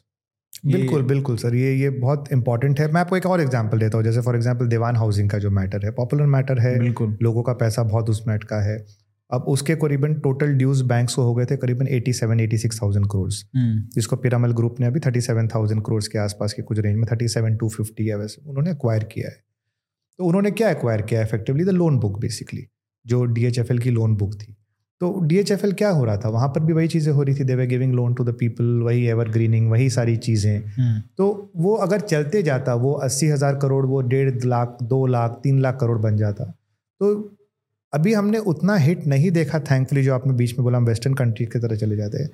Imagine कीजिए अगर येस बैंक वाली जो सिचुएशन हुई, चाहे एक लाख करोड़ रुपए का वो हुआ जिसमें येस बैंक से पैसे वीडियोकॉन में गए थे, जो भी रिपोर्ट्स बताती हैं या जो भी हुआ है, अगर वैसे पांच बैंक्स हो जाते इंडिया में, don't you think we would have had at least a huge both economic and I would say massive moral crisis. People लोग रोड पे आ जाते कि हमारा पैसा है। जैसे येस बैंक में तो खाली आपका यही हुआ ना कि आपके शेयर्स आप ट्रेड नहीं कर सकते हैं, वो फ्रीज हुआ, और कुछ समय तक ये था कि कुछ आप अमाउंट्स विड्रॉ नहीं कर सकते हैं। वो सारी चीज़ हुई जिसको भी सपोर्ट करने के लिए स्टेट बैंक और कंसोर्शियम ऑफ बैंक्स के गवर्नमेंट ने एक प्लान बनाया, तो वो भी कोविड के टाइम पे हुआ, तो things went out of way. तो अगर आप इसको कंट्रोल नहीं करते इस लेवल पे, तो फिर बहुत सारे बैंक्स, आप बहुत सारे भी नहीं, तीन या चार बैंक अगर इस कगार पे आ जाते, we would have been in a very bad shape. तो आज हम चीज़ों को इम्प्रूव कर रहे हैं। आज इंटरेस्टिंगली आपको ये जान के आपको सरप्राइजिंग लगेगा कि ये डेटा ये बताता है कि दो हज़ार सत्रह अठारह में हमारे बैंक्स जो थे करीबन बत्तीस हज़ार ऑड करोड़ के लॉस पे चल रहे थे। सत्रह अठारह में सारे बैंक्स, दो हज़ार बाईस तेईस में, to be more specific the figure is दो लाख बाईस हज़ार करोड़ एक two point two two lakh crore ये बैंक्स का प्रॉफिट है। बाईस तेईस हजार करोड़ लॉस से दो करोड़ दो sorry two point two two lakhs, हाँ, तो दो लाख बाईस हजार लगभग दो लाख करोड़ का फायदा, दो लाख करोड़ का फायदा या पौने दो लाख करोड़ का फायदा हुआ है। माइनस से प्लस में आए हैं आप। And system is healthier now, system is healthier. आप देख रहे हैं कि बैंक के prices, share prices are going up. Public sector bank को लोग बोलते थे कि हाँ ठीक है, इसका तो कुछ आप आप देख लीजिए ना कि क्या चार्ट है, क्या पैटर्न है। आप किसी भी बैंक को उठा के देख लीजिए, सत्रह अठारह में उनका क्या बैलेंस शीट थी। अब बैलेंस शीट देखिए, एनपीए के क्या रेट थे, उनकी शेयर प्राइस क्या थी, उनकी जो जो बोलते हैं एसेट क्वालिटी रेशियो एक उनका होता है, वो क्या था सोलह सत्रह में, क्या थी सोलह सत्रह सत्रह अठारह जब ये लॉ इफेक्टिव होना चालू हुआ, आज क्या है। I think the answers will be in the on on the official numbers. तो चीज़ें इम्प्रूव हुई हैं सर। आ, इसमें रिफॉर्म्स के रिफॉर्म के बारे में हमने अच्छी अच्छी बातें की। थोड़ा सा आप कोई केस स्टडीज, जैसे आप तो लॉयर हैं तो काफ़ी चीज़ें देखते रहते होंगे, कौन सी कंपनीज में क्या हो रहा है, लिक्विडेशन प्रोसेस में क्या हुआ है, रिवाइवल हुआ है तो क्या हुआ है, कुछ एग्जांपल्स के थ्रू समझा सकते हैं कि कुछ पॉजिटिव या तो आ, ताकि रिलेटेबल ज़्यादा लगे लोगों को, आ, और कुछ पिटफॉल्स जो आपको लगता है कि अगर इसको हम इस पे फोकस कर सकते हैं, आईबीसी का रिफॉर्म जो नेक्स्ट रिफॉर्म होगा इस पे फोकस करें तो अच्छा रहेगा। तो ये दो चीज़ें अगर आप किसी एग्जाम्पल के थ्रू, कंपनी के जो आईबीसी में गई हो प्रोसेस में, उसके थ्रू अगर आप समझा सकें तो मैं ये आई फर्स्ट से वेयर हम कहाँ और इसको इम्प्रूव कर सकते हैं। तो मैं इन्हीं कंपनीज़ की बात करते हैं जो हम लोग बात करें, भूषण स्टील है या जेपी ग्रुप है या डीएचएफएल टाइप की कंपनियां हैं, या फॉर दैट मैटर जो एसएमई लेवल पे, मैं नाम नहीं लूँगा, मैं खुद अपने कुछ काफ़ी काफ़ी क्लाइंट्स के काम कर रहा हूँ।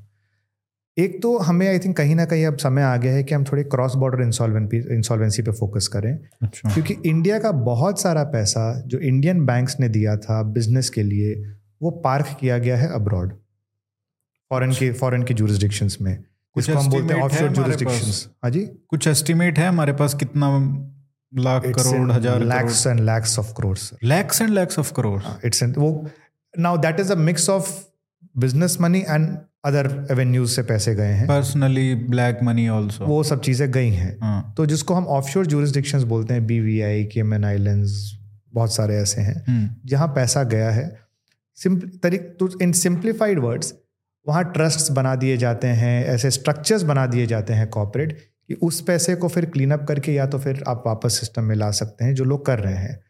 काफ़ी पैसा फॉरेन में ऐसे भी पड़ा है, प्रमोटर्स के नाम पे एसेट्स लिए हुए हैं, माइंस ली हुई है इंडोनेशिया में कुछ इंडियन प्रमोटर्स ने। ऐसे बहुत बड़े प्रमोटर्स नहीं है ये, इनका टोटल डेट एक्सपोजर हज़ार करोड़ से नीचे है, लेकिन उन्होंने इन्होंने इंडोनेशिया में माइन लेके बैठे हैं।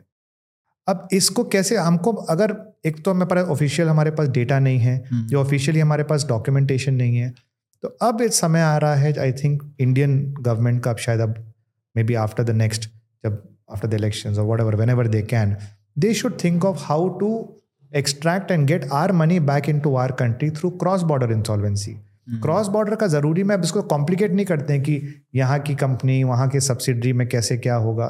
सिंपल है, हमारा पैसा वहाँ घूम के बैठा हुआ है, चाहे वो किसी इंडिविजुअल के नाम पे बैठा है, चाहे सब्सिडरी के नाम पे बैठा है, उसके पीछे जा सकते हैं अगर। बिल्कुल, ऑलरेडी प्रावधान है, ऑलरेडी ये है कि एक एक प्रोविजन है लॉ में, आईबीसी में उन्होंने डाला है, लेकिन अब इस पर और काम करना होगा, इसके रेगुलेशंस लाने पड़ेंगे, वो करना होगा। hmm.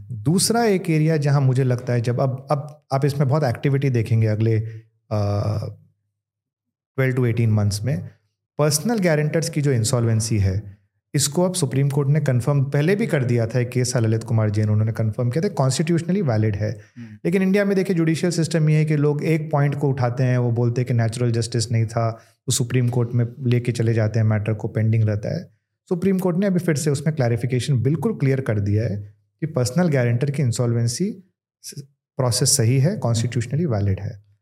अब इसमें अपने को देखना होगा ये क्या रिकवरीज आती हैं, क्या क्या फीडबैक आता है प्रमोटर्स का। मैं थोड़ा ऑप्टिमिस्टिक इसलिए ज़्यादा हूँ कि इंडिया में प्रमोटर सबसे ज़्यादा पैसे अपने ही किसी न किसी कैसे न कैसे फैमिली मेम्बर्स के थ्रू कहीं ना कहीं पार्क रखता है। और ये प्रमोटर बेसिकली जो effectively owner of the company, owner owner of the company owner of the company and family, तो उनको कहीं ना कहीं अब ये लगने लगेगा कि now my family if I may say reputation, my family's wealth is at stake. तो वहाँ पर we see a sense of I would see कुछ रिकवरीज आने के अच्छे चांसेस हैं। नेगेटिव साइड अगर आप पूछें कि इस लॉ में क्या है, मैं इसको नेगेटिव तो नहीं बोलूँगा, लेकिन मैं ये बोलूँगा कि ऐसे कुछ चीज़ें जहाँ इम्प्रूवमेंट की बहुत ज़रूरत है। एक तो टू बिगिन विद जो मैंने आपको ऑलरेडी पहले कवर किया है, जो मुझे लगता है कि कहीं ना कहीं आपको जो ऑपरेशनल क्रेडिटर्स जिन्हें हम कहते हैं, जो basically goods and services supply करते हैं, उनको कुछ आपको कुछ ना कुछ उनको एक रिस्पेक्टफुल अमाउंट uh, देना चाहिए। नहीं तो पांच अगर कंपनियां जहां मैं सबसे बड़ा जो जो मेरे जो मेरे कस्टमर्स हैं, उसमें से तीन बड़े इंसॉल्वेंट हो गए और मुझे वहां पाँच से दस परसेंट ही मिल रहा है मेरे टोटल ड्यू का, hmm. तो मैं खुद जो बेसिकली जो छोटे वेंडर्स हैं और वो सब वो ज़्यादा पिस रहे हैं वो पिस रहे हैं तो मैं खुद इंसॉल्वेंसी में चले जाऊँगा। तो वहाँ कुछ hmm. ना कुछ एक I think government should think of some protection for them. उनको कुछ वॉइस दी जाए सी ओ सी में, या उनके लिए कुछ एक प्रोविजन लाया जाए। So that is something which has to be looked at. Uh, एक जो चीज़ है जो आई थिंक गवर्नमेंट अब प्लान कर भी रही है, देखिए एक बहुत इजी क्रिटिसिज्म होते रहता है कि एनसीएलटी काम नहीं कर रही है, मेंबर्स है नहीं है, आई मीन केसेस सुनवाई नहीं होती है। hmm. ये मैं बिल्कुल मानता हूँ कि शॉर्टेज ऑफ मेंबर्स है, सब कुछ है, लेकिन members time to time appoint भी होते हैं। जो भी हो रहा है देखिए एक सिस्टम के अंडर हो रहा है। अगर आज अगर गवर्नमेंट ये एक प्रोएक्टिव स्टेप लेती है कि बेंचेस बढ़ा दे, नंबर ऑफ जजेस बढ़ा दे एनसीएलटी में, तो काम बेटर हो सकता है। इसलिए क्योंकि विद लिमिटेड स्ट्रेंथ अगर आप इतना, आपने जो देखा है, आप इतना अचीव कर सकते हैं। Almost I would say thirty three thirty four thousand applications आए हैं, लगे हैं, जिसमें से आपने पच्चीस छब्बीस हज़ार तो पहले ही विड्रॉ करवा दिए। नौ लाख करोड़ सिस्टम में आ गया। तो जो डेटा रिकॉर्डेड है, बहुत सारे केसेस में क्या होता है, जज सिर्फ ये रिकॉर्ड करता है matter settle between the parties.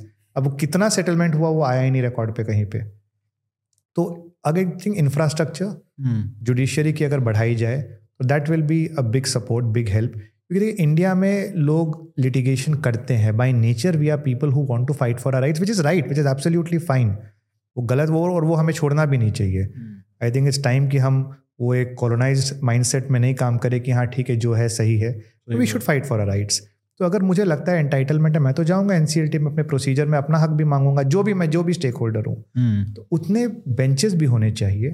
आज क्यों इतनी लोग क्रिटिसाइज करते हैं कि सर तीन सौ तीस दिन के का प्रोविजन है, या तो पाँच सौ दिन लग रहे हैं, छह सौ दिन लग रहे हैं, जो कि फैक्ट है। पाँच सौ दिन लग रहे हैं, आ, लेकिन, लेकिन पहले तो पहले सर आप पहले पहले दस साल पंद्रह साल लगते थे। exactly. आप वो क्रिटिसाइज नहीं कर रहे हैं। आ, तो दस पंद्रह साल इज फाइन, लेकिन जहाँ दो साल लग रहे हैं क्योंकि वो बेंच मार्क आपने तीन सौ तीस दिन का कर दिया, तो उनको पाँच सौ में दिक्कत हो रही है। पाँच सौ में जब दस साल था तो कोई फर्क ही नहीं पड़ रहा, क्योंकि पहले बेंच मार्क ही नहीं था ना। और तीन सौ तीस देखिए, क्योंकि तीन सौ तीस है तो काम हमारा पाँच सौ से छह सौ दिन में exactly. हो रहा है। अगर आप उसको लेट्स से आप उसको कन्वीनियंटली सपोज दो साल कर देंगे तो फिर ऑटोमेटिकली साढ़े तीन चार साल चला जाएगा। और कुछ प्रोसेसेस हैं जो पाँच साल भी चले हैं, चार साल भी चले हैं। वो क्यों चले हैं? एक तो देखिए बीच में कोविड आ गया तो डेढ़ दो साल बहुत इम्पैक्ट हुआ। आई मीन दो हज़ार बीस और इक्कीस सब जानते हैं टफ ईयर्स थे। On off on off system, अब हियरिंग चालू होते थे, फिर फिर दो महीने का लॉकडाउन, फिर हियरिंग चालू होते थे, वर्चुअल कॉन्फ्रेंसिंग आई, ये सब हुआ। तो दो साल तो हमें काइंड ऑफ एक तरीके से इसको हम निकालना ही पड़ेगा।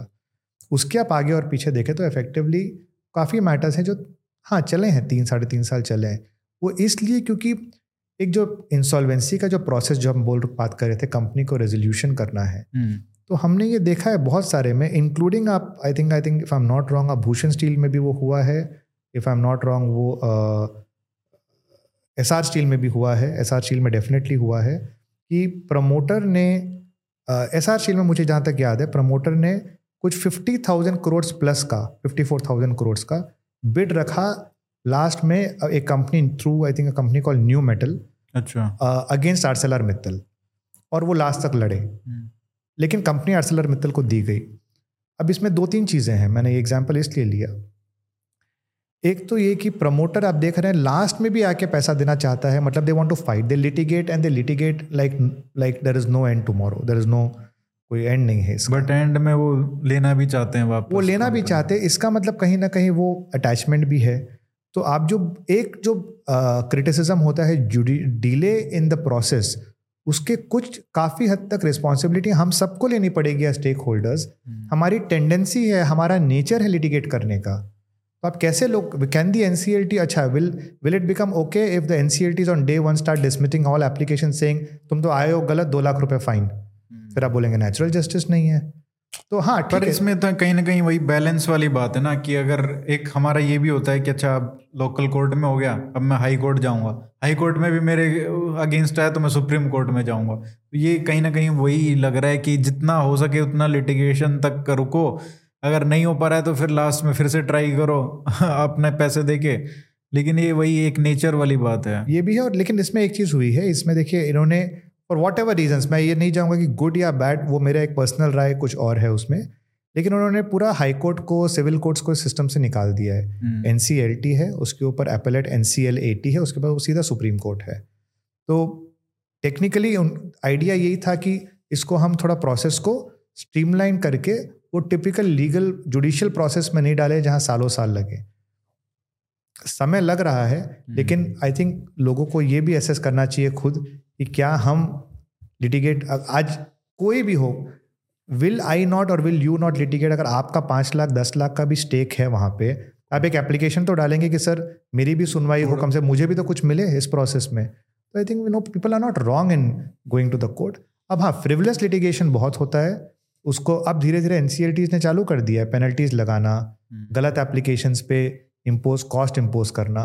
तो ये सब चीज़ें हो रही है जुडिशरी में। I would say to some extent एक तरह का बदलाव आ रहा है, रिफॉर्म आ रहा है, तो समय लगेगा। सी फ्रॉम नो वेयर हमने छः साल में एक इकोसिस्टम उससे लेके इस रिजीम तक आने में इट्स अ ह्यूज ट्रांसफॉर्मेशन, ये तो इसमें तो कोई शक नहीं है। आई मीन यहाँ से अब तो इंक्रीमेंटल रिफॉर्म ही बचा है ना, इसके बाद तो जो मेजर ट्रांसफॉर्मेशन है वो तो हो गया। अब now you can keep improving, keep iterating, and वो तो इम्प्रूवमेंट तो कभी ख़त्म नहीं होगा।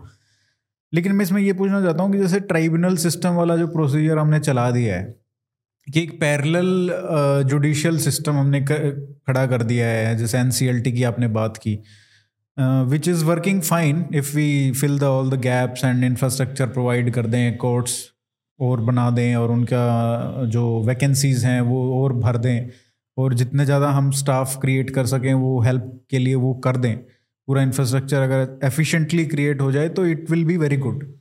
अब ठीक है, उसके क्रिटिसिज्म हो सकते हैं कि हमने एक जुगाड़ निकाल दिया कि ये कुछ ना कुछ प्रॉब्लम्स थे existing high court supreme court वाले स्ट्रक्चर में, सो एक पैरेलल इसको सोल्व करने के लिए ट्राइब्यूनल सिस्टम है। मैं ये ट्रेंड ज़्यादा देख रहा हूँ कि हर चीज़ के लिए अब आजकल ट्राइब्यूनल हो गया, ये हो गया, तो और भी कुछ सिविल केसेस भी हैं, एजुकेशन रिलेटेड है तो उसका ट्राइब्यूनल बना दिया जुगाड़ के लिए हम, क्योंकि मेन स्ट्रीम जुडिशरी में रिफॉर्म करना is very tough, so you create a parallel system. अगर ये सक्सेसफुल होता है ये मॉडल, विच सीम्स कि सक्सेसफुल होने के कगार पे है, तो क्या हम इसको कहीं ना कहीं कॉन्ट्रैक्ट इन्फोर्समेंट्स के लिए भी एक अलग ट्राइब्यूनल सिस्टम क्रिएट करने के लिए इंस्पायर हो सकते हैं, क्या एक वो रूम क्रिएट हो सकता है? क्योंकि सबसे बड़ी जो ईज़ ऑफ डूइंग बिजनेस में प्रॉब्लम है वो हमारी कॉन्ट्रैक्ट इन्फोर्समेंट्स की है। कोर्ट्स में के उस पर जुडिशरी सिस्टम पे आप देखें तो हमारा सबसे मतलब एक सौ पैंसठ एक सौ पचहत्तर रैंक रहता है हमेशा, जो हमारी ओवरऑल रैंक को ड्रैग करता रहता है। तो क्या एक tribunal system for ease of doing business for contract enforcement, क्या हम वो एक फ्यूचर में देख सकते हैं कि क्या उसका सोल्यूशन भी एक ट्राइब्यूनल से हम कर पाएंगे आगे? यहाँ मेरी सोच थोड़ी डिफरेंट है आप इस इस मुद्दे पे। पहली बात तो ये कि ट्राइब्यूनलाइजेशन क्या ये सक्सेसफुल है या नहीं, डिबेटेबल टॉपिक है सर, बहुत डिबेटेबल टॉपिक है, कंट्रोवर्शियल टॉपिक भी है, लेकिन मेरी पर्सनल राय है, ये बहुत पर्सनल है। कहीं ना कहीं मैं मुझे लगता है कि हम हर चीज़ को जो ट्राइब्यूनलाइजेशन कर रहे हैं वो लॉन्ग टर्म के लिए अच्छी बात नहीं है। Mainstream judiciary is mainstream judiciary. ट्रिब्यूनलाइजेशन के कुछ अपने चैलेंजेस, अपने पिटफॉल्स होते हैं। uh, मैं उसमें वो एक that that can be a subject for a different podcast, मैं उसमें अभी नहीं अभी जाऊंगा। बट आपको नहीं लगता कि अगर स्पेशलाइजेशन हो जाए, जो जजेस हैं वो अगर मतलब they are expert on business and all these matters, तो एक बेटर होगा? We can create a different qualification itself. I agree with you, लेकिन आज आप अगर देखें इंडिया में there is a law called the commercial courts act, शायद आपको पता है या नहीं, शायद नहीं मालूम। तो कमर्शियल कोर्ट्स एक्ट में एनफोर्समेंट वगैरह टाइप की जो इश्यूज़ हैं, कमर्शियल डिस्प्यूट्स जिसे हम कहते हैं, इस पर बहुत एम्फोसिस है, बहुत इंपॉर्टेंस दी जा रही है। एक टाइम बाउंड तरीके से चीज़ों को डिसाइड किया जा रहा है। आर्बिट्रेशन में इंडिया में बहुत आगे चीज़ें बढ़ रही हैं। टाइम्स टाइमली अमेंडमेंट्स लाए जा रहे हैं, जहां आपको आर्बिट्रेशन को कंप्लीट करना है within a twelve month time frame, नहीं होता है तो आपको मैक्सिमम छः महीने का एक्सटेंशन मिलेगा, so on and so forth. So high court and mainstream judiciary, I believe, is also getting reformed, is doing well. हाँ, मैं मानता हूँ कि ease of doing business के index में enforcement of contracts is somewhere down. मुझे exact numbers मालूम नहीं है, हम धीरे धीरे improve कर रहे हैं, लेकिन overall तो खैर we've come a long way, if I'm not wrong. Overall तो yeah, but हम कुछ one forty, one fifty पे थे, अब sixty या fifty पे आ चुके हैं. Overall तो we've done very very well.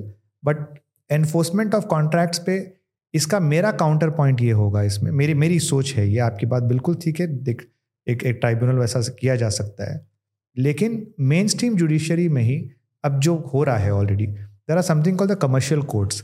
तो हाई कोर्ट्स में जहाँ ओरिजिनल ज्यूरिसडिक्शन है या लोअर कोर्ट्स में जहाँ नहीं है, वहाँ कमर्शियल बेंचेस को इस्टेब्लिश किया जा रहा है, जहाँ जो जजेस होते हैं वो जनरली बाहर से उन्होंने मतलब जो एडवोकेट्स होते हैं बाहर से वो पिकअप करते हैं, या कई बार ऐसे कोई जिनका जिनका थोड़ा कमर्शियल बेंट ऑफ माइंड है, जो समझते हैं कि बिजनेस कॉन्ट्रैक्ट की क्या रेलेवेंस है, क्यों इसमें टाइम बाउंड है, क्यों इंपॉर्टेंस है। तो वैसे जजेस को which is also good, they are handling those portfolios and they are doing a good job. तो जब वो हो रहा है तो उस उस चीज को हम ट्राइब्यूनल्स में लेके आए।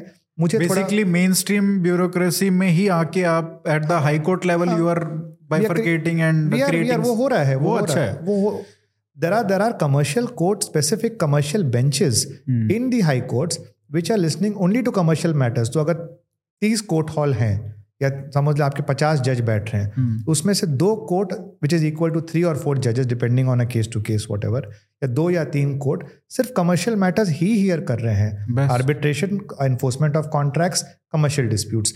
उनमें आपके फिर वो family matters, succession matters वो नहीं सुने जा रहे, वहाँ list ही नहीं होते हैं। So that has been very clearly segregated. तो वहाँ पर काफ़ी अच्छा काम हुआ है। और कमर्शियल कोर्ट्स एक्ट की भी इफ़ अगर आप पंद्रह दो हज़ार पंद्रह वो भी इसी गवर्नमेंट की एक वन ऑफ द इनिशिएटिव्स है, उसका भी अगर आप देखें ओवरऑल डेटा, उसमें डेटा उतना ईजिली अवेलेबल नहीं है, बट इट इज़ रीजनेबल। तो मैं ये कहूँगा कि एनसीएलटी को भी उसी के अंडर में लेके आ जाना चाहिए। हाई कोर्ट के जैसे आपने कहा ना, दो कोर्ट ऐसे एस्टेब्लिश कर दिया, तो within the high court itself you bring it. इसकी देखिए एक बात चल रही है अभी, there are there are some discussions जो हमने एटलीस्ट जो कुछ हद तक डिस्कोर्स सुना है। एक राय ये है कि जो आईबीसी के मैटर्स हैं उनको एनसीएलटी में रखा जाए, और कंपनीज एक्ट के जो मैटर्स हैं पहले जो होते थे ऑपरेशन मिसमैनेजमेंट, जो इजी एग्जांपल लोगों को समझने के लिए मैकडॉनल्ड्स का केस हुआ था, या फिर जो साइरस मिस्त्री और टाटा वाला केस हुआ था, जहां हाँ। एक ग्रुप में ही इंटरनल बोर्ड ऑफ डायरेक्टर्स लड़ रहे होते हैं या शेयर होल्डर्स लड़ रहे हैं ट्रस्ट को लेके, या जो भी इनएफिशिएंसी मिसमैनेजमेंट के मैटर्स जो होते हैं, जिसको हम ऑपरेशन मिसमैनेजमेंट कहते हैं। तो कंपनीज एक्ट के मैटर्स में ये बात चल रही है कि इसको हाई कोर्ट में वापस लाया जाए, ताकि NCLT can be a dedicated bankruptcy court, it can be only for that. और यू नेवर नो, समय के साथ हो सकता है आज से कुछ साल बाद हो सकता है इन चीज़ों को भी हाई कोर्ट में लाके डेडिकेटेड कॉर्पोरेट इंसॉल्वेंसी बेंचेस हो सकता है एस्टैब्लिश हो जाए। We don't know, let's see, वो समय बताएगा आगे जाके कैसे है। इमीडिएटली आई थिंक हमें जो एग्जिस्टिंग सिस्टम है ट्राइब्यूनल का, उसमें थोड़े अगर हम गैप्स फिल कर दें, स्पेशली मेंबर्स की जो शॉर्टेज है, सपोर्ट स्ट्रेंथ की जो आपने मेंशन किया, वो कर दें। बट हाँ, इस इसको अभी हाई कोर्ट में लाना I am not very sure, but कुछ इसके एस्पेक्ट्स कंपनी लॉ मैटर्स को, उसको हाई कोर्ट्स में ऑलरेडी लाने की बात चल रही है। लास्ट में सर मैं ये पूछना चाहूँगा कि जो रेजोल्यूशंस हुए हैं उनका ओवरऑल क्या इम्पैक्ट, अगर आपके पास कोई डेटा हो तो अगर आप बता सकें।